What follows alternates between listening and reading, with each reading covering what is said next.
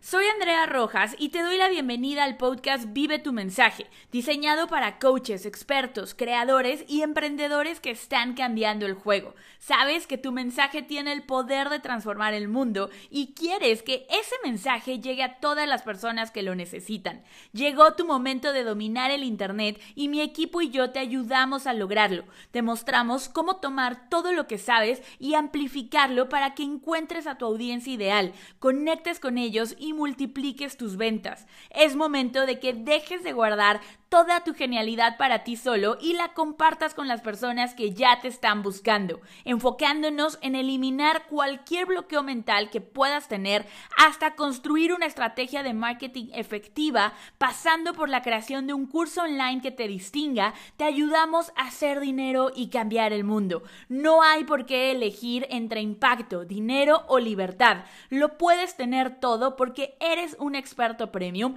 y cada día conviertes tu conocimiento y tu experiencia en algo mucho más que un negocio. Estás creando un legado, estás creando un movimiento. Bienvenido a la familia, bienvenido a Vive tu mensaje.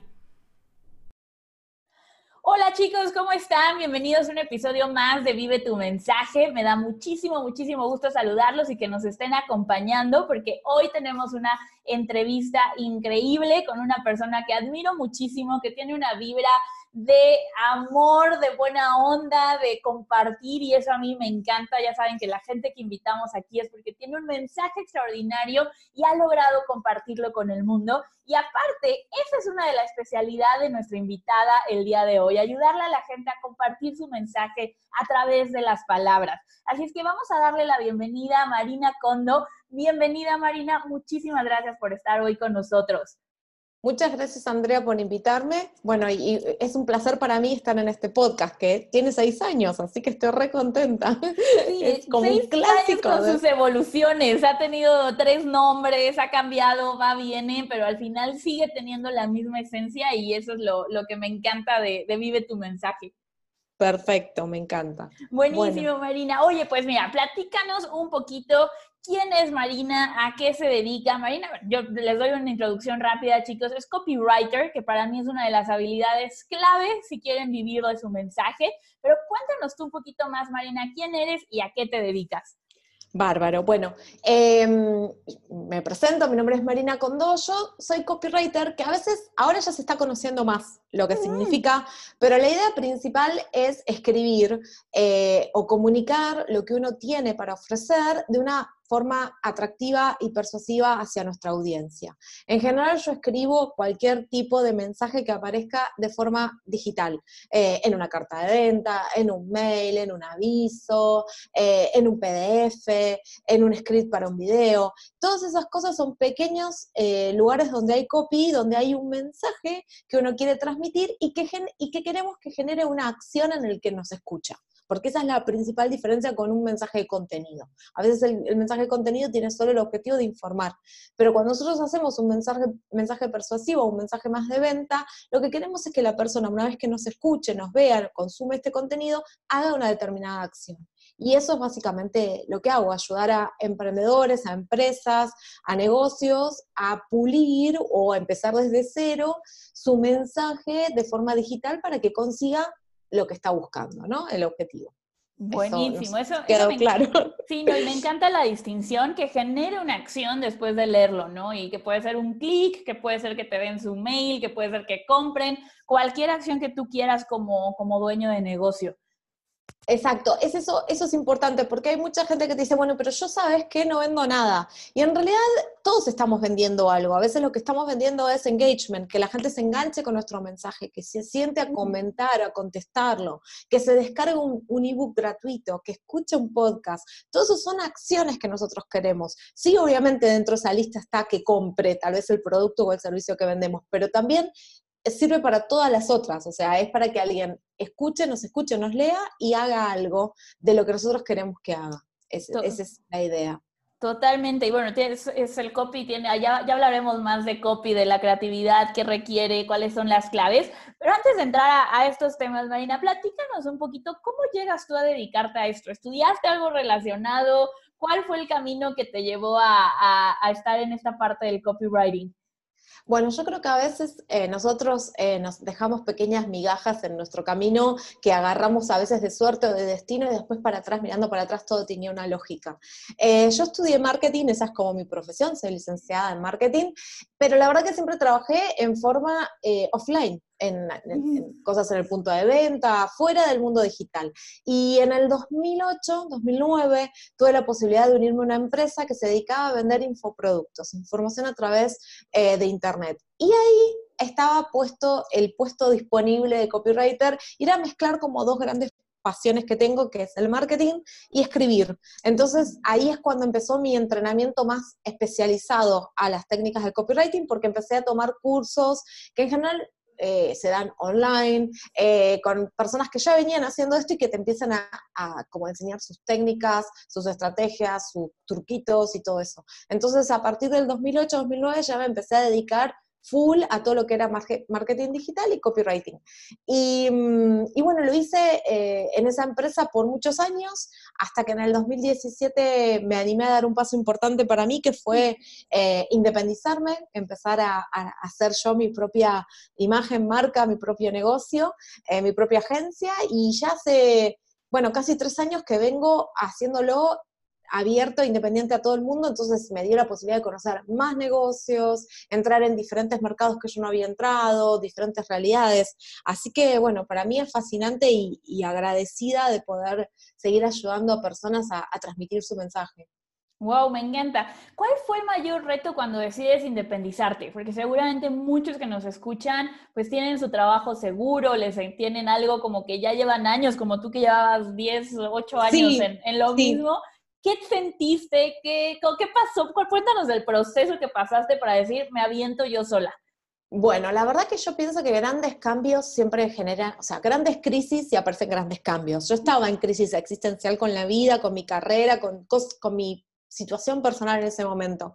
Entonces yo sabía que quería cambiar algo. Y la verdad que yo me quería dedicar más tiempo a escribir ficción y me daba cuenta que mis horarios de trabajo, si bien eran flexibles y si bien yo trabajaba desde mi casa, no me cerraban, no podía poner todo lo que yo quería hacer en el día si además tenía que trabajar.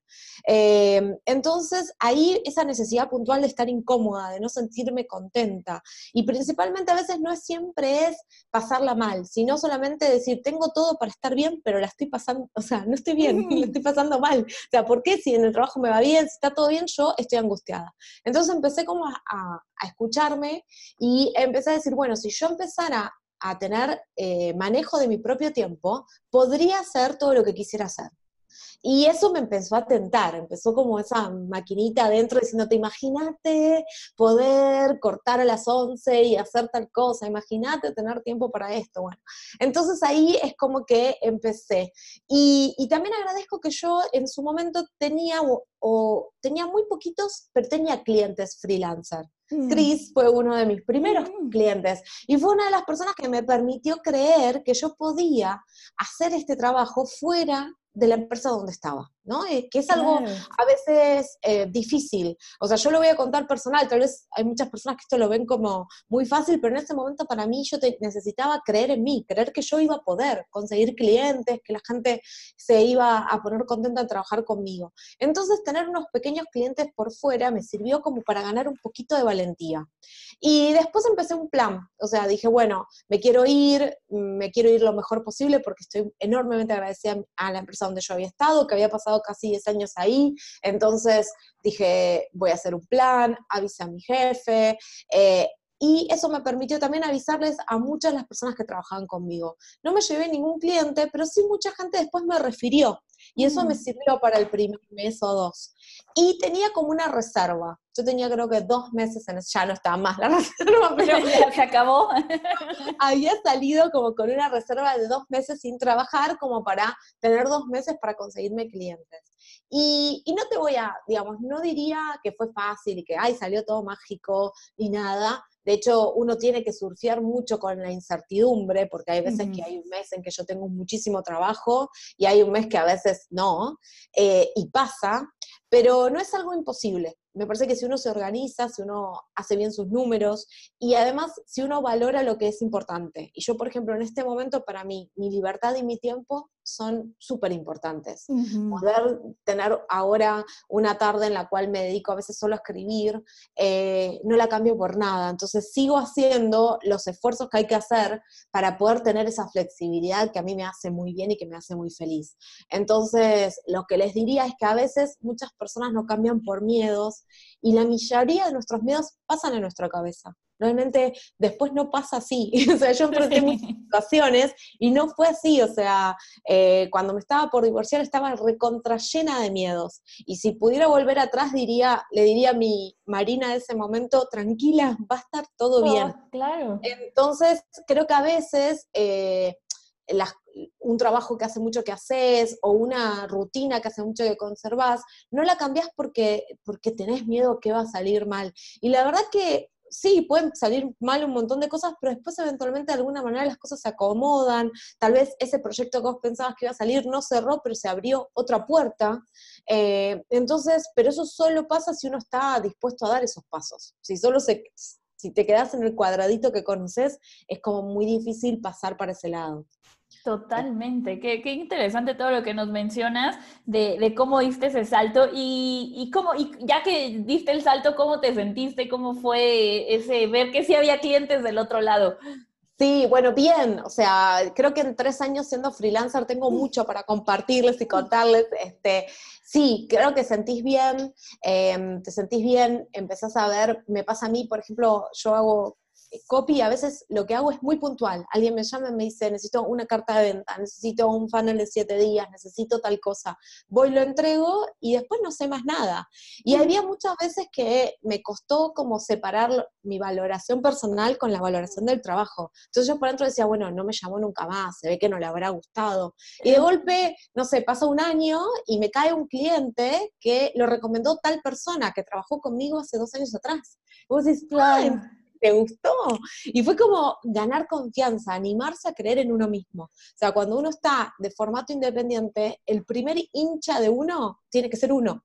uno tiene que va a salir bien, sí, yo puedo.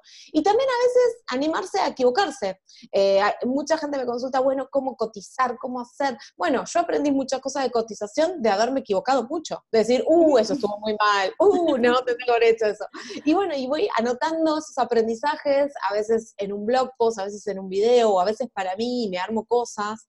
Eh, pero eh, hay que estar dispuesto a aprender y a observar, ¿no? Decir, bueno, a ver, em, hay sí cosas que, por ejemplo, yo recomendaría a todo el mundo. Hay una parte que uno siempre tiene que pasar de generar nuevos clientes. En un trabajo convencional uno es más eh, pasivo. Te dicen lo que tenés que hacer y vos lo haces y a fin de mes cobras. En un trabajo independiente uno tiene que salir a buscar las oportunidades, tiene que contestar ese mail, tiene que aparecer en tal evento, tiene que decir, sin, sin robar la identidad a nadie, sin hacer cosas que no te sientas cómodo, pero sí salir, una actitud mucho más proactiva, a contestar, a preguntar, a ayudar a otros, a generar lazos eh, o alianzas. A mí me ha servido también hacer, tengo una amiga, una colega copywriter con la que hacemos eventos en vivo acá en, Argentina, em, tengo otras con las que colaboro de otra forma. Entonces, también todo eso pasa de tomar una actitud uno más de, de, salir para adelante. Y eso ganas mucha confianza y te animas más y te animas a no solo a, hacer más, a soñar más, a soñar más grande, a, decir, che, y si puedo hacer esto, y si puedo hacer lo otro, y, y eso está bueno. O sea, si me preguntas cómo se siente, es lindo ir avanzando y también ir sintiendo que uno puede soñar más grande. Eh, después veremos si se cumple o si se cumplen en el tiempo. mi experiencia es que eventualmente todo se cumple, tal vez no en el tiempo que uno quería, pero eventualmente pasa. Pero si uno empieza a trabajar, a moverse y a soñar, esas cosas se van acercando, se van haciendo mucho más posibles. Totalmente, totalmente. Y, me, me, encantaron dos cosas que dijiste. Una de ellas, anotar el aprendizaje, porque podemos ir como viviendo sin aprender y eso al final es cuando se están repitiendo las experiencias, ¿no? Que te equivocas una y otra vez con lo mismo, pero es que nunca te detienes a pensar, bueno, ¿qué aprendí de esto?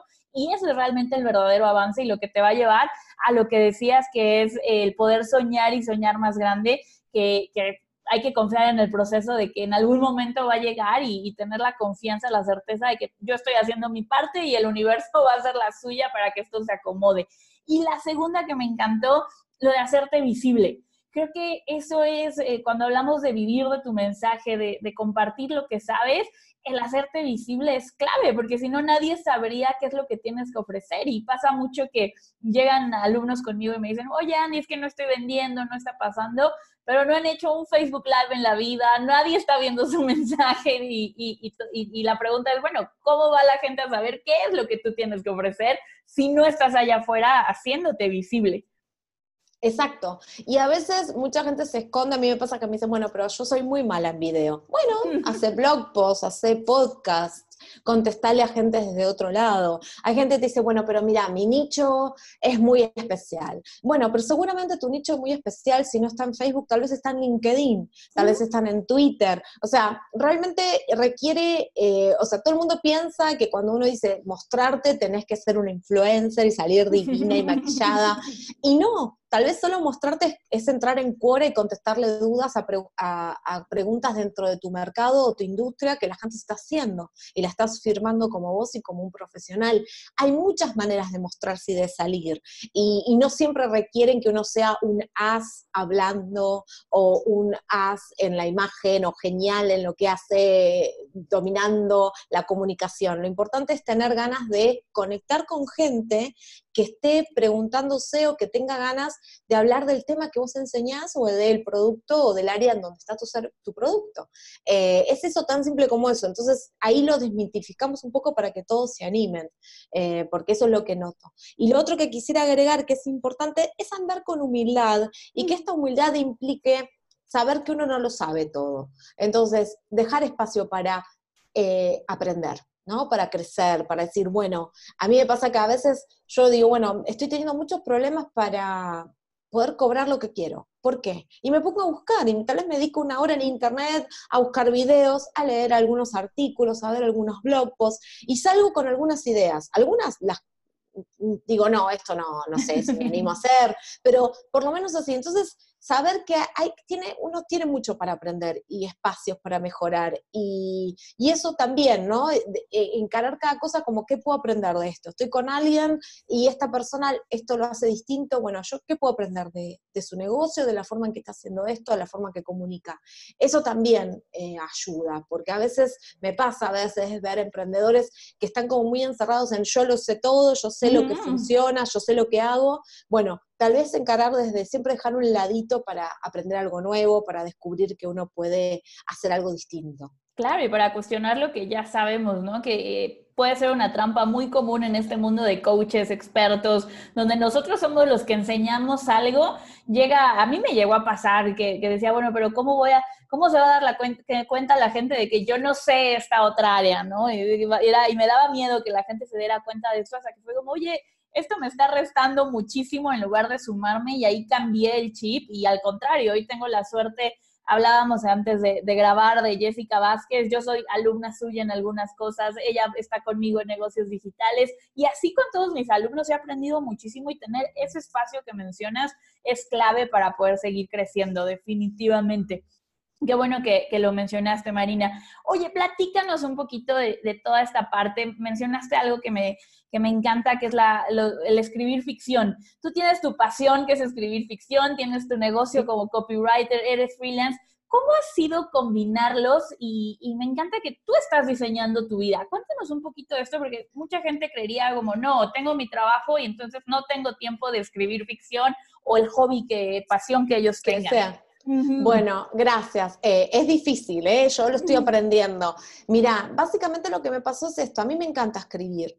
Y yo me di cuenta que no que escribir y escribir una novela y encontrar tu voz y contar una historia tiene ciertos tiempos. Y si yo tenía que atar todo mi negocio a cobrar algo con relación a eso, me iba a generar me iba como a cortar mucho todo el espacio de exploración y de creatividad que yo quería ponerle a eso, por eso me gusta. Entonces dije, bueno, todo lo que tenga que ver relacionado con libros, con lectura de ficción y con escritura de ficción, va a ser, va a ser dado desde el amor, desde la pasión, desde, desde si hay algo que sale de algún negocio genial y si no, no importa. Y por otro lado, el copywriting es algo que yo ya lo venía haciendo, era mi profesión, era mucho más medible, cuantificable, yo podía ofrecer esos servicios concretos y claros a muchas personas. Entonces, por un lado dije, bueno, yo voy a tratar de combinar estas dos cosas. Ni voy a sacar una, ni soy menos que otra, yo soy así. Y hasta este año, hasta hace muy poquito, decidí como unificar todo o sea, me di cuenta que cuando eh, tenía que hacer mi cuenta de Instagram, digo, bueno, ¿qué hago? Lo correcto sería, o los libros dirían, bueno, hacer una cuenta para copywriting, otra para hablar de libros y otra para poner fotos de mis hijos. Sí, claro. La verdad, claro, después me di cuenta que era un embole, que era súper aburrido, que era re tedioso y que no era dinámico como me gusta a mí porque es parte de que yo soy dinámica. Entonces dije, ¿saben qué? Voy a unir todo. Y el que me vaya a querer, me va a querer por todo este, por esta mezcla en la que hablo de copywriting, también hablo de libros, también hablo de escribir y también hablo de mis hijos y de comer, que es una de las cosas que más me gusta. Entonces me animé a como a ganar ownership de quién soy y decir, bueno, yo soy mm. esta, que hace esto, esto y esto, y no está mal, porque soy esta, me interesan estas cosas. Entonces empecé, por ejemplo, ahora mis canales de YouTube se llaman, uno se llama Marina Escribe y otro se llama Marina Escribe Copywriting, para que todo el mundo me mm. busque como Marina Escribe. O sea, mi, marca ahora es Marina Escribe, y que Marina Escribe ficción y Marina Escribe Copywriting, que es las cosas que hago. Eh, pero habiendo dicho eso, en general, eh, ¿cómo lo combino? Yo hago un ejercicio que a mí me ayuda un montón, por más que le falto el respeto a diario. ¿Qué es esto? Hago, un día me siento, imagino cómo sería mi día ideal. ¿Qué mm. quiero que pase en el día? Eh, cuánto le quiero dedicar a ejercicio, cuánto le quiero dedicar a leer, cuánto le quiero dedicar a trabajar, cuánto le tengo, quiero dedicar a sentarme a escribir. Y lo voy poniendo combinando con mis horarios, que en mi caso personalmente mis horarios se manejan mucho en función a los horarios de la escuela de mis hijos. Claro, porque yo a la hora que salen. Exacto, exacto. Entonces en mi caso mis horarios son muy claros porque ellos entran a las 8 de la mañana y salen 3 y media, 4 y media, entonces yo trato de poner todo en eso. Y también después, después de ese rato es libre, soy madre, voy al supermercado, compro las cosas, ya después no hago más. Entonces, ese ejercicio de ir marcando mis días y mi semana, como para decir, bueno, tal vez el martes, por ejemplo, ahora empecé a hacer una cosa que me hizo muy feliz, que se me interrumpió por unos viajes, pero era que el martes a la tarde, que yo estaba sin los chicos, me tomaba todo el martes para hacer cosas relacionadas a ficción y a escribir. Entonces era mm. escribir corregir, eh, leer, bueno, y entonces, pero lo fui armando. Entonces armo mi día ideal tratando de combinar eso, porque ¿qué pasa? Si uno no se hace espacio en su agenda para lo que quiere hacer, eso nunca pasa. no, no lo terminas haciendo nunca, lo tenés que poner en la agenda. Lo tenés que decir, por ejemplo, no sé, hago ejercicio. Bueno, yo hago ejercicio de 8 y cuarto que dejo a los chicos a 9 y salgo a caminar. Bueno, lo ideal tal vez será que haga otra cosa, pero eh, eh, lo puse en ese momento en la agenda y al menos se cumple porque está en la agenda. Entonces, eso es la mejor forma si alguien tiene varios intereses que combinar, es sentarse a pensar en su día y, ver cómo podría ponerlo para que todo lo que uno nos hace feliz pase un ratito. Y tal vez si no pasa un ratito en ese día, tal vez saber que en la semana pasa al menos dos veces por semana, no sé, decís, bueno, la tarde, tal día, tal día hago esto. Eh, pero al menos sentarlo a ver para que lo podamos ejercer, porque si no es como que lo relegamos a lo urgente, como que lo urgente mata lo importante, también en nuestro día a día, y después pasa a la gente que llega a diciembre y dice, uy, yo quería pintar ese cuadro, no sé, armar el jardín, cambiar los muebles, y nunca lo hiciste porque no, no hubo espacio en la agenda, digamos, no, no apareció nunca. Claro, es, tomaste el control, tomas el control de tu agenda al, al 100% de lo que pasa en tu día, porque a veces es muy fácil sentarse a esperar a decir, ah, cuando tenga tiempo y nunca vas a tener realmente tiempo y puede ser que ese tiempo se te vaya viendo Netflix o viendo, haciendo nada, pero cuando lo haces consciente todo cambia. Y, y algo que también creo que de lo que mencionaste y, quiero recalcar es esta parte de decir, oye, tal vez debería de hacer otro ejercicio, tal vez debería de hacerlo más tiempo, pero ahorita puedo 40 minutos y eso es lo que voy a hacer. Y a veces es algo, algo que mata muchos sueños, esta mentalidad de o todo o nada. O me meto a CrossFit y me vuelvo la mejor en el deporte y hago ejercicio siete días a la semana, o mejor nada. ¿Y por qué no esos chiquitos, dos días a la semana? Bueno, a mí me pasa eso que creo que yo soy una gran combatiente de cosas que a veces bajan, eh, especialmente con las presiones con las mujeres. Es como que tenemos la presión de ser buenas madres, buenas profesionales, buenas eh, compañeras, buenas hijas, bueno, no sé qué. Y vos decís, bueno, no se puede, esto es hacer malabares, uno tiene que elegir las tres o cuatro prioridades. Entonces, yo a veces, incluso conmigo misma, digo, bueno, yo debería estar en mejor forma. Bueno, pero la verdad que en este momento terminar mi primera novela es más importante. Entonces, por mi salud y porque sé que me hace bien, salgo a caminar. En algún otro momento pondré más horas, pero no, no lo dejo de hacer, o sea, soltémosle el tema de tener todo perfecto y de querer hacerlo todo, porque es lo que vos decís, mucha gente después termina más angustiada, más frustrada y menos hace. Eh, entonces, si te encontrás un espacio donde decir, bueno, yo por ejemplo, otra de las técnicas que uso que me, hace, me ayuda un montón es la del tomato, la de la media hora, tomato technique, la de de Pomodoro, hacer media hora de algo. Entonces a veces yo no llego a escribir mucho, pero si yo escribo media hora, yo ya me siento como que cumplí, hice, mm. avancé. Y, y, uno dice, bueno, media hora, bueno, pero hice algo. Y yo, por ejemplo, tengo un par de apps de ejercicios que está lleno de videos de 5 minutos, 10, 15, 20. Entonces, de acuerdo al tiempo que tengo ese día, a veces hago 20, 20 minutos.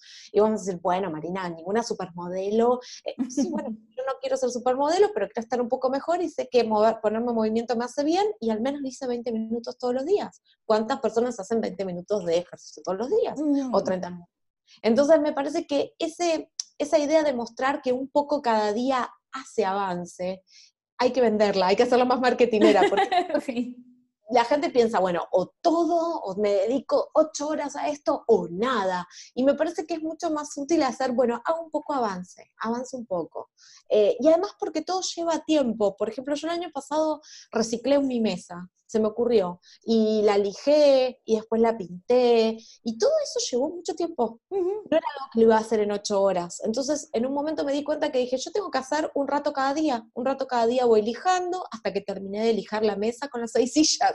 Y después, después voy pintando. Y me llevó un montón de tiempo, pero porque eh, queremos tal vez todo inmediato y, y está mejor avanzar un poquito e ir avanzando. Vas a ver que después en tres meses, en cuatro meses avanzaste mucho más con tu proyecto que si decís, ay, un día me dedico 24 horas. A mí me pasa con muchas personas que dicen, lo que me gustaría a mí es tomarme dos días para sentarme a escribir todos los dos días.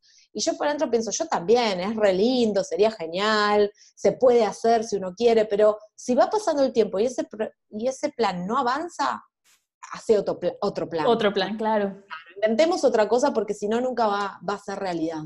Totalmente, totalmente. Y, es, eh, es, ser constante, ¿no? En dos años, en un año vas a agradecer haber empezado hoy, a nunca haber empezado y, haberlo dejado ahí en el baúl de los proyectos. Entonces, muchas gracias por este tip, Menina. Me encanta esta parte del pomodoro, de darte tu espacio y, y de ver tus prioridades, que eso es clave.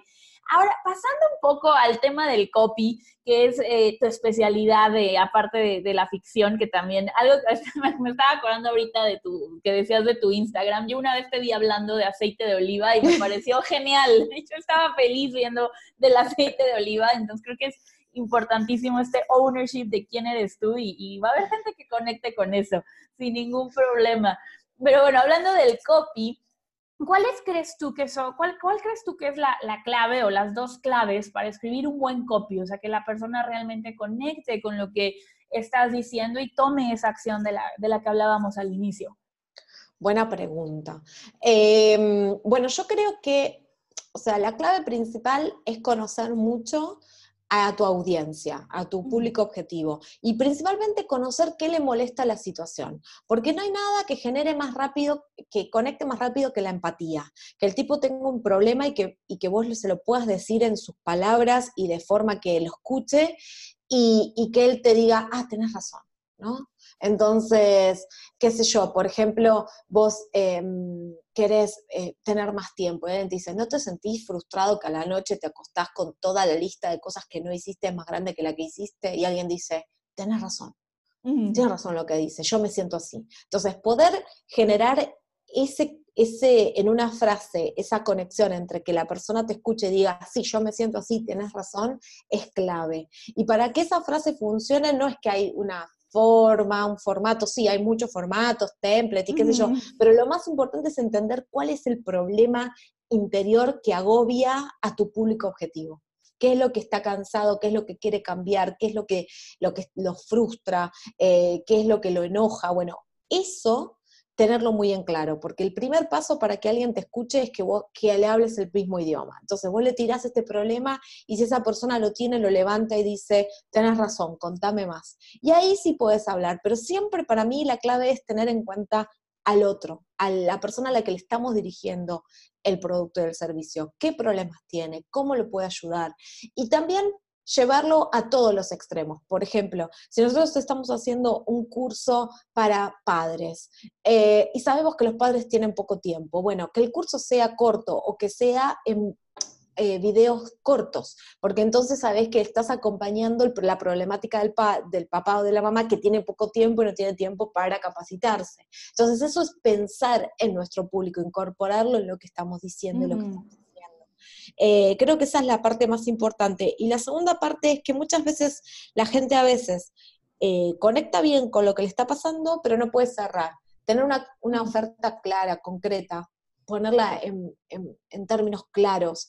Em, a veces queremos ser todos muy em, abiertos, tan abiertos para incorporar a todos, que es todo que queda en la nada, ¿no? Es ese, es ese mensaje que es como Coca-Cola para todos. Y fíjense que incluso Coca-Cola es muy puntual cuando comunica, porque se dirige a los chicos o a esto o al otro, y después va para todos. Entonces tratar de que sea concreta la oferta, porque principalmente, y usando el mismo ejemplo, no tenemos que ser Coca-Cola, no nos tienen que consumir un millón de personas. Si nos consumen, genial, pero hay veces que lo que necesitamos son 20% más, 30% más, 40% más de clientes que los que tenemos. Y sigue siendo un grupo más chico. Entonces tratemos de ser lo más específico cuando hablamos a esas personas. Y después se van a ir agregando más y más por default, pero apuntemos a eso. Em, creo que, que esas serían como en chiquito, en conciso, conocer a tu cliente y tener una oferta clara y concreta. Y hay en la parte de conocer a tu cliente, me, me, gusta que lo menciones porque a veces como marketers, como dueños de negocios, coaches, expertos, eh, nos dicen esto y es lo primero que decimos, ah, pero yo los conozco perfecto. y, y, buscamos como, como que no es la parte sexy, ¿no? Queremos el embudo de ventas, el, el, el Facebook ad, el YouTube ad cuando realmente la base de todo negocio es conocer a, tu cliente. Un ejercicio que a mí me, eh, les pongo en, que me encanta y está ahí en, mensaje premium es hacer una lista de las situaciones que la gente está viviendo y después preguntarse cómo le hace sentir esta situación, que era lo, lo que decías, ¿no? Que ellos puedan decir, tienes razón, así es como me siento. Claro, bueno, yo cuando estoy ahora enseñando copy, el paso uno para cualquier cosa que enseño es el ejercicio del avatar y pasar tiempo y debatir y qué sé yo. Y me pasa un montón, me pasa un montón porque yo trabajo con un montón de emprendedores y todo el mundo dice lo que vos decís, yo los reconozco, súper. Y después cuando hacemos el ejercicio me dicen, me di cuenta que no. Y vos decís, sí, porque a veces uno piensa que sí, y la verdad que las motivaciones son, van desde otro lado. Y muchas veces ya tomarte el tiempo de conocer a tu consumidor ideal, tu cliente ideal, te pone arriba de la competencia. Hay gente que no, o sea, ya estarías haciendo algo más que la competencia y que a veces ni lo piensa.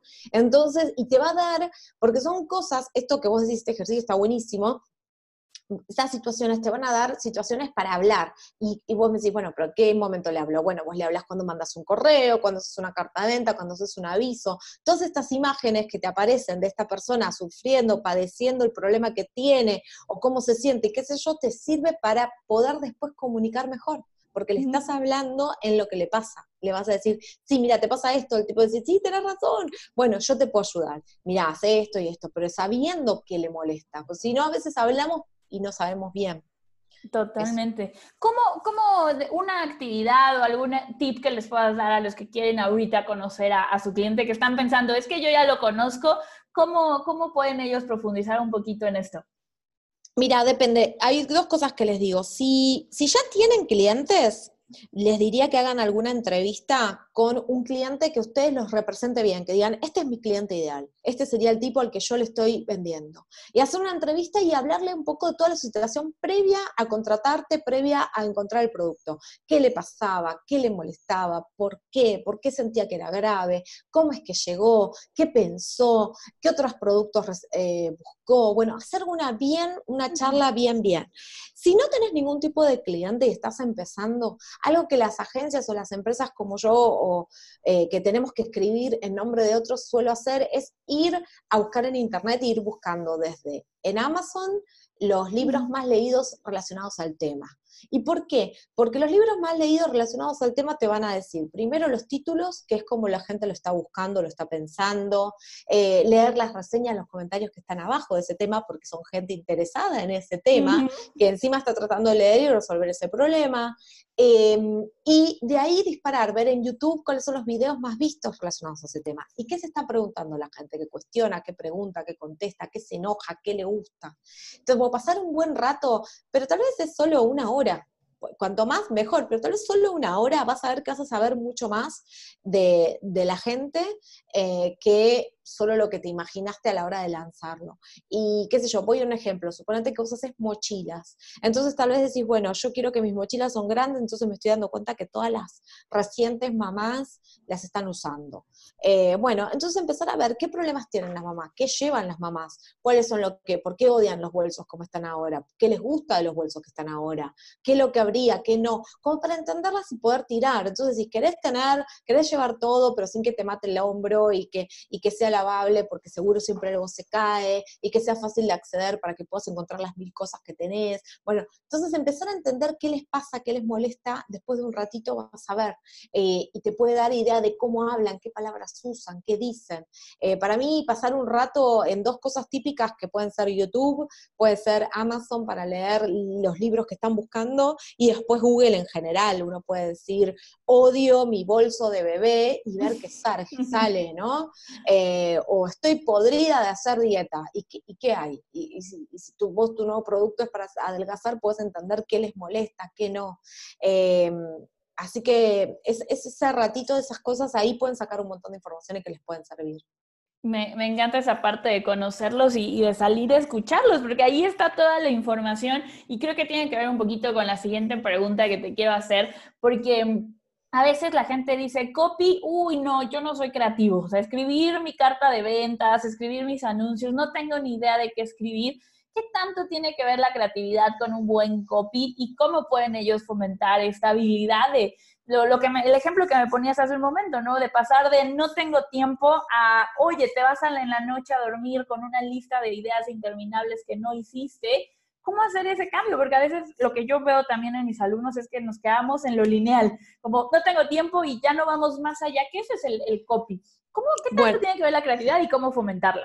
Bueno, hay una parte del copy que es la parte fácil, que es la parte de la estructura. Todos sabemos que mm. más o menos un mensaje se armaría de la siguiente manera para hacerlo corto. Uno tiene que llamarle la atención al problema que la persona tiene, ¿no? Mostrarle, mm. decir, yo hago un ejemplo, vos venís caminando, tenés un pantalón con una mancha. Yo te digo, che, Andrea, el pantalón tiene una mancha. Ah, mirá, tiene una mancha. Che, pero mirá, si seguís así con la mancha y vos vas a ir a entrevistar a tus clientes, que van a empezar tus clientes. Aparte, imagínate, ahora te vas a una cita, ¿qué va a pensar la persona que va con vos? Y después, además, eso tiene gérmenes, tal vez te infecta cosas. Bueno, la cosa es que yo te, te el problema para que vos lo primero que hagas antes de seguir con tu día es cambiarte el pantalón, porque tiene una mancha. o, y de ahí te digo, no te preocupes, porque mira, yo ahora estoy vendiendo unos pantalones tan buenísimos, que son instantáneos, te los pones así, que no sé qué, vení que te probas uno, genial, listo. Entonces, en general, el proceso es, muestro el problema, agito el problema, cuento la solución y muestro por qué esta solución es la mejor a todas y te invito a que lo pruebes. Ese sería el camino. Esa es una estructura que funciona y funciona siempre. Funciona desde un post, desde un post en Instagram, desde una carta de venta. Ahora, ¿dónde está un poco el arte? El arte es que a veces la gente, para mostrar el problema, cuenta el problema. Es como, y ahí va la parte de escribir. ¿Y qué, qué significa contar? Contar es decir, no tengo tiempo. Ahora, si yo muestro a una Andrea caminando rápido, mirando el reloj y sintiéndose ahogada porque no está llegando, no te estoy contando que Andrea no tiene tiempo, sino que te estoy mostrando que mm. Andrea no tiene tiempo. Bueno, lo que hay que tratar de hacer es mostrar esa situación. Cuando yo te digo, eh, te vas a dormir angustiado porque te diste cuenta que tenés más cosas para hacer que las que dejaste de hacer, te la estoy mostrando en una imagen. Y ahí todos nos vemos en la cama, mirando el techo, diciendo, es verdad, hice tres cosas, tenía para hacer 15. La puta madre, mañana sigo. Uy, perdón, ¿no? Pero así sería la cosa. Entonces, lo que hay que tratar es encontrar esa situación y mostrarla. Y vamos a decir, bueno, Marina, pero viste, eh, yo vendo para limpiar manchas y algunas personas usan pantalones, pero otros usan y yo cómo puedo ser. Bueno, agarremos la de pantalones, porque cuando tenés un problema, no importa si estás usando pantalón o pollera, lo que le vas a mostrar es que es incómodo andar con la mancha, que se la tiene que cambiar y que acá tiene un quitamanchas que se lo hace en un segundo antes de entrar a la cita. Entonces, no importa, agarra algo específico, eh, agarra una situación que pueda ser lo suficientemente específica y abierta para que muchos nos sentamos. Che, ¿no te pasó que te vestiste para el día? Y de golpe, antes de entrar cinco minutos, viste que te manchaste. Y lo peor de las manchas es esto, cuando le tiras agua se empastan y se llena más. ¿Qué hacer? Bueno, tener quita mancha marina, que en dos minutos, sé qué, no sé qué. Entonces, esa es la idea, es, bueno, mira, te muestro el problema, el día para alguien puede ser la reunión, para otro puede ser una cita romántica, para otro puede ser ir a presentar su tesis, para otro puede ser el primer día de trabajo, el día es el día para cada persona, pero todos tuvimos un el día. Y todos nos pusimos lindos para ese día. Y ese día era horrible que tener una mancha, no importa si la mancha fue de café, de agua, de... Bueno, entonces eso es buscar como algo particular y y todos nos vamos a sentir reflejados en ese problema. Vamos a decir, sí, es verdad, yo la otra vez cuando me estaba por ir, debía, no sé, ir a encontrarme con el mejor cliente que tenía, me di cuenta que, ah, como me pasó la otra vez, estaba por salir a lo de Chris, yo divina, me había puesto maquillaje, la camisa, no sé qué, la chica me estaba viendo en mi micrófono y dice, ay, tiene una manchita. Digo, ah, dale, bueno, la, la, la doblé doble para adentro, no sé qué hice con la cosa, que bueno, ya fue. Pero bueno, todos tenemos como ese día. Entonces, la mm. idea es buscarlo y ponerlo en una situación. Y si vos tenés varios avatares, vos decís, no, Marina, mira, yo tengo varios públicos o varias audiencias, tengo los emprendedores, tengo esta gente, tengo esta gente, bueno, contá tres situaciones puntuales para cada uno y lo ponemos. Pero lo importante es eso, es tratar de, en vez de contar lo que le pasa al otro, mostrárselo, como harían en una película que en una película no dicen, hola, acá vemos a Harry, aburrido de escuchar a Sally, y entonces salió. No, lo ves al pibe con cara de culo, aburrido de que escuchó tal cosa. Bueno, eso hay que hacer. Hay que, mostrar lo que pasa. es, mostrar. Lo que, lo hace exacto, lo que lo hace más real. Y después eh, esto pasa a veces cuando no se nos ocurre, por eso les digo, la parte de la investigación de, todo tu cliente te va a dar muchas situaciones problemáticas que le pasaron. Entonces, suponete que vamos con el producto de mancha que me sirve un montón y me da ideas. Entonces, suponete que vos encontrás en un foro de manchas, donde la gente dice, no sabes, el día que voy, que mi hija se egresó. Bueno, y entonces ahí, tal vez al pasar tiempo viendo sus problemas, tenés situaciones que se te ponen en la cabeza. Por eso es interesante e importante entender mucho a tu cliente, porque de ahí te va a salir la situación por la que pasó tu, tu cliente, lo que hizo, lo que sea. Por ejemplo, un ejemplo típico que se usaba un montón para productos, para eh, cursos, para emprendedores o para gente que quiere ganar más dinero. Y el ejemplo es, dejar de entrar al restaurante y mirar la parte derecha de la columna, que es donde están los precios. ¿Y qué, mm. es, qué nos dice eso? Y el, que y el que mira los precios son restaurantes porque se está fijando cuánto va a gastar. Y si te está fijando cuánto es porque tenés un presupuesto limitado. Bueno, lo que yo te quiero decir es, vas a, gracias a lo que yo te voy a enseñar o lo que vas a hacer o lo que sea, ya no es una preocupación. Entras y buscas lo que querés, no lo que cuánto sale. ¿Sí? Pero al, decirlo con ese ejemplo, que quién no lo ha hecho, ¿no? claro, que veo el más barato. Veo el más barato y me pido el más barato, eh, te dice, sí, yo pasé por eso, yo lo hago, yo entro al restaurante y me fijo cuánto sale cada plato. Entonces, eso es lo que hace que tu audiencia te preste más atención, porque va a decir, esta persona sabe lo que me pasa de verdad. Totalmente, totalmente. Me encantó cómo lo escribiste y, creo que ya se llevan una muy buena, un muy buen tip de cómo los que nos escuchan pueden empezar a mostrarlo. De la mancha está increíble. Justo ese, ese día todos lo hemos tenido. Entonces. Claro.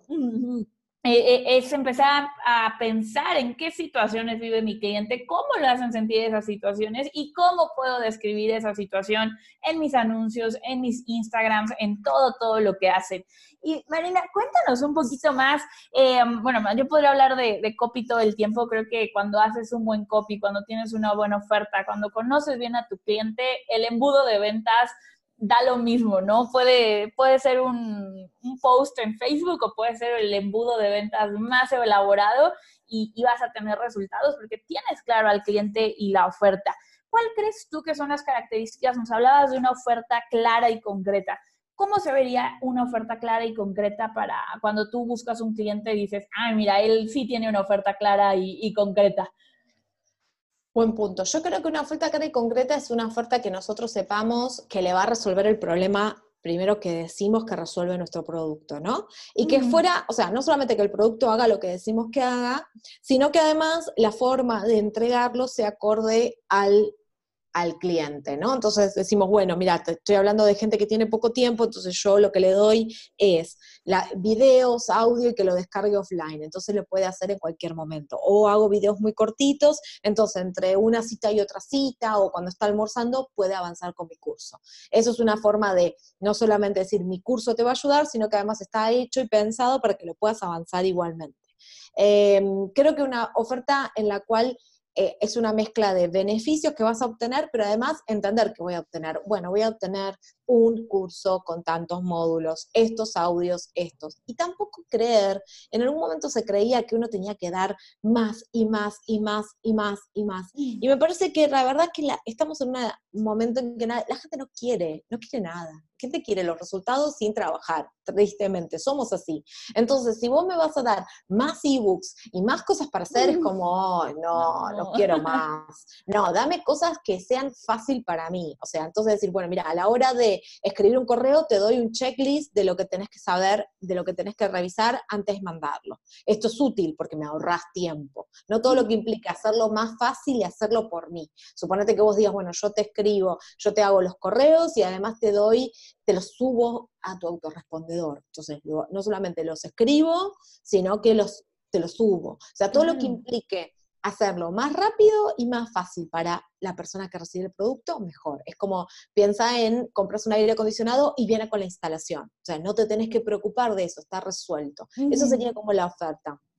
Y después habría que ver qué eh, bonos extras que uno quiera hacer, qué acompañamiento, si va a haber upsells o no, si uno va a vender arriba o no. Eso a veces hay que probarlo, pero lo más importante para mí es entender que la oferta implica resolverle el problema que decimos que nuestro producto hace, de la forma en que la persona lo va a consumir, porque hay veces que hay cursos eh, que están buenísimos, pero la gente no los termina. Y es un poco la responsabilidad de uno como autor asegurarse de que la persona lo termine, porque uno dice, bueno, yo sé que si vos haces mi curso o si haces lo que yo digo, te va a ir mejor, entonces me quiero asegurar que lo hagas. Entonces tal vez entender cuál es la mejor forma, tal vez decir, bueno, tal vez hago, mira, mi curso es largo, que me ha pasado a veces con coaches o con personas que tienen un programa más largo, entonces tal vez haces mitad y mitad, mitad del curso que cada uno avance a su tiempo y otra mitad que tienen que ir todos juntos porque tienen que tomar una masterclass eh, en vivo. Entonces, ahí obligas a la persona a ponerse en acción, a que tenga que leer y que no porque tiene que llegar a esa clase. Entonces, también eso pensarlo, pensarlo desde la experiencia y desde que la persona consuma lo que enseñas, eh, de que sea dinámico, de que realmente ahora nuestros cursos compiten con Netflix. Entonces, tienen que ser interesantes, tienen que ser divertidos, porque la gente dice, ojo, hoy me miro una más de eh, no sé qué y, y después de Game of Thrones y mañana sigo. Entonces, eso está bueno también para tenerlo en cuenta, no solamente que sea tentadora, pero sí que la oferta resuelva el problema y que la gente lo pueda consumir de forma fácil y sencilla. Y cuando querramos pensar en upsells o cosas que querramos venderles extra, esto puede ser útil, de tener idea de qué le podemos hacerlo más fácil y más rápido para que vean los resultados. Entonces, por ejemplo, en una dieta uno no le puede decir, deja, yo hago la dieta por vos, uno la tiene que hacer. Pero puedes decir, bueno, pero mira, te mando, te, no sé, me genero unos alarmas donde te aviso cada momento que tenés que comer y tenés un chat de no sé qué y te mando las recetas por WhatsApp. Entonces, si te acompaño lo más que puedo en el proceso. Eh, eso tenerlo en cuenta. Me encanta. Me encanta porque va súper de la mano con lo que nosotros, eh, uno de nuestros pilares es eh, Wow Me, que es sorprende a tu cliente. O sea, no acaba en el ya tomó la acción, ya compró y la verdad es que muchos negocios no están, no duran y no están hechos a largo plazo porque solo se enfocan en la venta y después se olvidan de, oye, todavía te falta mejorar cómo vas a, hacer que la gente realmente use el producto, ¿no? Creo que todo el copy, todo lo que aprendemos en marketing se tiene que usar para dos partes. La primera parte es para que se haga la venta y después para que la persona haga el curso y tenga el resultado que, que prometiste, ¿no? Es marketing previo y luego marketing post-venta.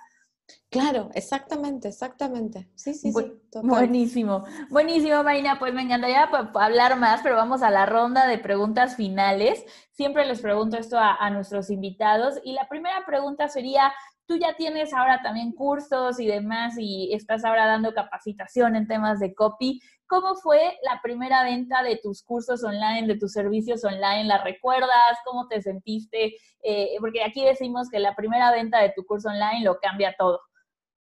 Sí, bueno, yo no lo podía creer y me pasó que era como funcionó, me llegó un, eh, depende de dónde esté, ahora yo tengo algunos cursos que hice eh, por PayPal, o sea, mi página, y cuando me llega el mail de PayPal de que alguien compró, es como, wow, como re contenta, y otros los tengo en Hotmart, y lo mismo, me manda Hotmart un coso y entonces, eh, re contenta, la verdad que uno no lo puede creer porque eh, tiene esta sensación de estar haciendo tu vida y de golpe te llegó un mensaje de que te compró algo alguien buenísimo. Para mí es una de las eh, sorpresas más lindas. Las festejas un montón. Sí, total. Y luego Hotmart tiene este sonidito como caja registradora. ¡Ching! Sí. ya, ya, estás programado, ya lo escuchas y es felicidad instantánea.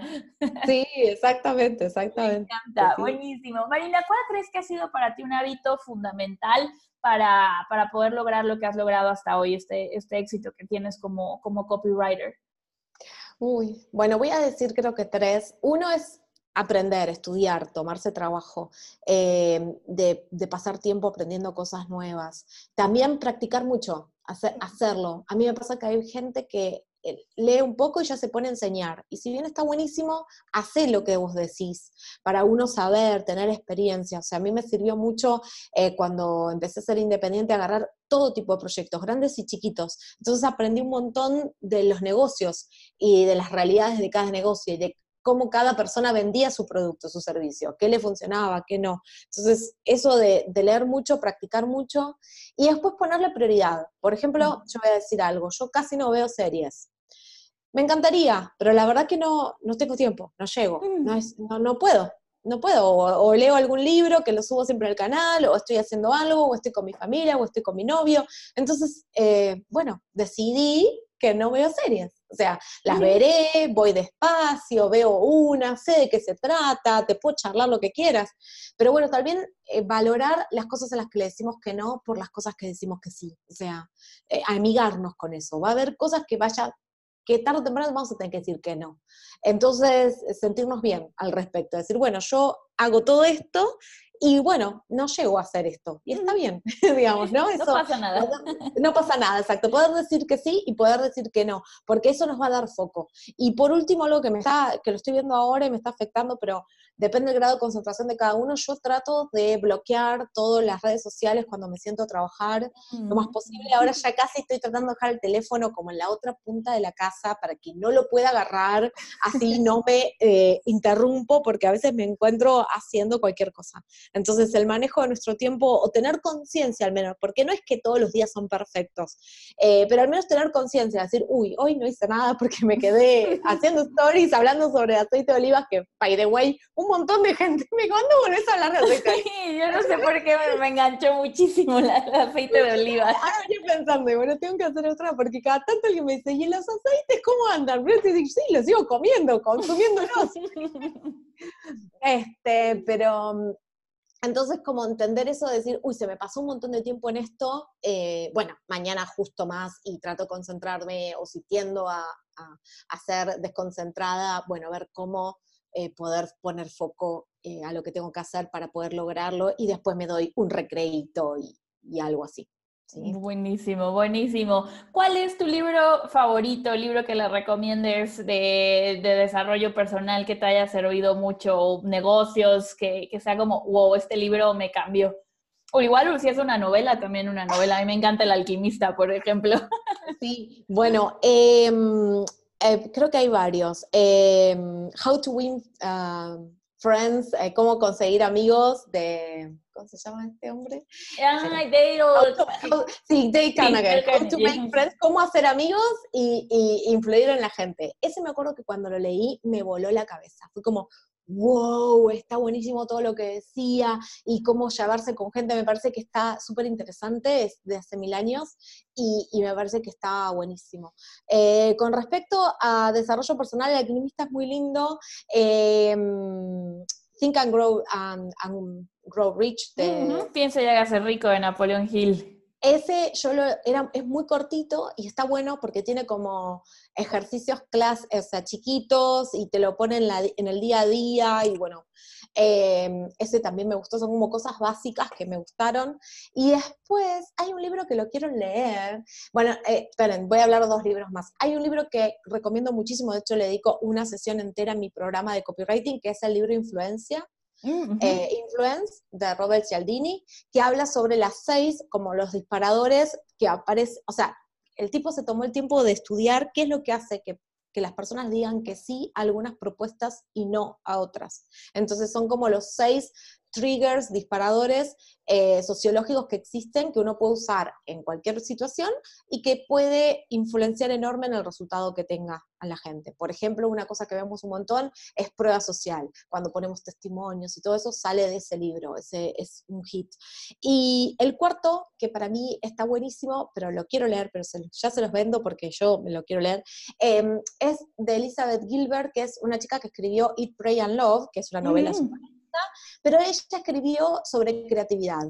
Eh, think Big, Big Creativity, busquen el de creatividad. Mm. Y me parece que eh, lejos la creatividad es una, ah, es como un músculo que uno puede ir, eh, no solamente para escribir, para todo, para resolver problemas diarios, para, para charlar y qué sé yo. Entonces, ella tiene como pequeños ejercicios y cosas para ir como aumentando tu o disparando tu creatividad. Y me parece que es lindo de tener, porque eh, a veces nosotros nos preocupamos porque no le encontramos salida a los problemas y la creatividad es una forma de, ayudarnos a ver las cosas de otro lado. Entonces, si uno es creativo, siempre puede tener un recurso más, algo que no vio, algo que no pensó y eso me parece bueno. Totalmente. No, y ahorita que hablas de creatividad me vino a la mente, aquí en México dicen que, que México es de, de, un país en desarrollo, tercer mundo, porque quiere, pero es una, y creo que eso aplica en toda Latinoamérica, la creatividad que a veces la gente aplica para resolver algunos problemas es enorme, y si eso lo aplicas como para crecer, para bien, creo que la gente avanzaría mucho, mucho más, porque si somos creativos, a lo mejor no lo enfocamos en los lugares adecuados. Exacto, exacto. A veces solo lo haces en algún lado, pero también la creatividad puede pasar desde cómo le puedo ayudar mejor a este cliente cuando lo tengo que atender, o cómo puedo contar este mensaje mejor y lo puedo decir mejor. Y entonces, si uno más la practica, más aparecen estas ideas, este, y están buenas. Y bueno, la creatividad también implica a veces que una idea no lo sea, eh, pero porque no todas las ideas son buenas. Pero la otra vez lo escuchaba a Seth Godin, yo lo, lo banco mucho, me cae muy bien, lo leo todos los días, eh, y él decía, bueno, la única forma de tener buenas ideas es tener muchas muchas ideas. Cuanto más ideas tengas, más posibilidades sean que las ideas sean buenas, porque en el número van a aparecer. Entonces, creo que es eso, es, como un ejercicio de tirar, tirar, tirar. Algunas van a andar, otras no, y bueno, en el medio va a haber mucho aprendizaje y cosas que, van, que pueden cambiar tus resultados. Totalmente, como lo decíamos al principio, ¿no? Ir, ir anotando qué aprendizaje me deja cada idea y eso me va a llevar al final al, al resultado. Y bueno, chicos, si quieren conocer a, Marina en persona, también les tenemos una sorpresa porque Marina va a estar con nosotros por segundo año en Mensaje Premium Live. Nos va a estar hablando sobre cartas de venta, que para mí es algo increíble y, le atribuyo gran parte del éxito de mi negocio el haber aprendido a escribir una buena carta de venta. Y Marina, cuéntanos un poquito de qué nos vas a hablar en Mensaje Premium Live 2019. Bueno, voy a tomar, eh, bueno, muchísimas gracias por invitarme, yo lo disfruto, la paso recontra bien con Andrea y el evento es súper lindo. Eh, y voy a tomar el gran desafío de creo que 45 minutos que me van a dar, eh, tratar de mostrarles y la idea sería que puedan armar una carta de venta y escribirla. O sea, vamos a dividirla en algunas partes y vamos a llevar, y la idea es que te lleves que la puedas hacer, que entiendas cómo funciona el mecanismo y que anotes y lo que te lleves te sirva para sentarte e intentarlo. Eh, yo creo que en la práctica de primero tener una carta de venta, que tu negocio tenga una propuesta comercial activa online todo el tiempo, sirve y tiene un impacto enorme y que siempre es preferible ir practicando y la única forma es empezar haciéndola. Entonces la idea es que, se, que le venzan el miedo a no sé, no me sale, no sé si voy a poder, empezar un poco con eso, que tratar de hacerla clara, concreta, para que ustedes se lleven el ejercicio y se sienten a escribirla. o vamos a intentar, al menos lo vamos a intentar. o moriremos en, el, intento. el, año pasado la gente se fue encantada con, con lo que les enseñaste en, en, la conferencia y después te tuvimos en el, en el taller para los boletos Platinum y, y, la verdad es que los resultados han sido increíbles. de, de verla a mis chicos, cómo han mejorado esa capacidad de copy, justo porque te enfocas muchísimo en esta parte que es mostrar y, que es tan importante y para mí es increíble que puedas estar con nosotros otra vez en, MP Live y, muchas gracias por, por, por viajar desde Argentina hasta México para este evento un placer, siempre voy recontenta, recontra contenta, así que nos vemos muy pronto en dos semanas, ¿no? Ya, sí, ya, ya, ya, ya, casi. ya, ya casi. A nada. Ya estamos a nada, chicos. Así es que si están escuchando esto antes del 27 de septiembre, vayan por sus boletos a mensajepremiumlive.com porque nos va a encantar verlos ahí. Justo platicábamos antes de entrar al aire que es un evento donde todo el mundo se siente como amigo, donde hay personas increíbles, es como una carne asada donde Además de todo, aprendemos, entonces no se lo pierdan, vayan por sus boletos. Y Marina, por último, si no vienen a MP Live, ¿dónde te y aunque vengan, dónde te pueden encontrar? Porque estoy seguro que hay más personas que están interesados o en trabajar contigo o en aprender de ti. Bueno, perfecto, gracias. Eh, mi sitio de copywriting se llama redaccionpublicitaria.com. Ahí pueden entrar. Hay una ventanita de costado para que dejen sus correos y reciban mis mails. Eh, a ver si les gusta cómo escribo, cómo escribo. Así que suscríbanse porque todas las semanas siempre voy contando cosas. Así que redaccionpublicitaria.com. Y en Instagram soy marina-escribe. Eh, y ahí también a veces cuento, es más mezcla de todo, pero sí eh, es una forma de hablar a diario porque siempre estoy subiendo stories y cosas de lo que están pasando, de lo que estoy aprendiendo y, y si no van algo del evento seguro van a ver porque siempre subo cosas del evento a los que voy, así que, así que genial. Buenísimo, Marina. Pues muchísimas, muchísimas gracias por estar con nosotros. Te mando un abrazo enorme hasta Argentina y nos vemos muy, muy pronto aquí en México. Bárbaro, muchísimas gracias André y muchísimas gracias a los que están escuchando del otro lado.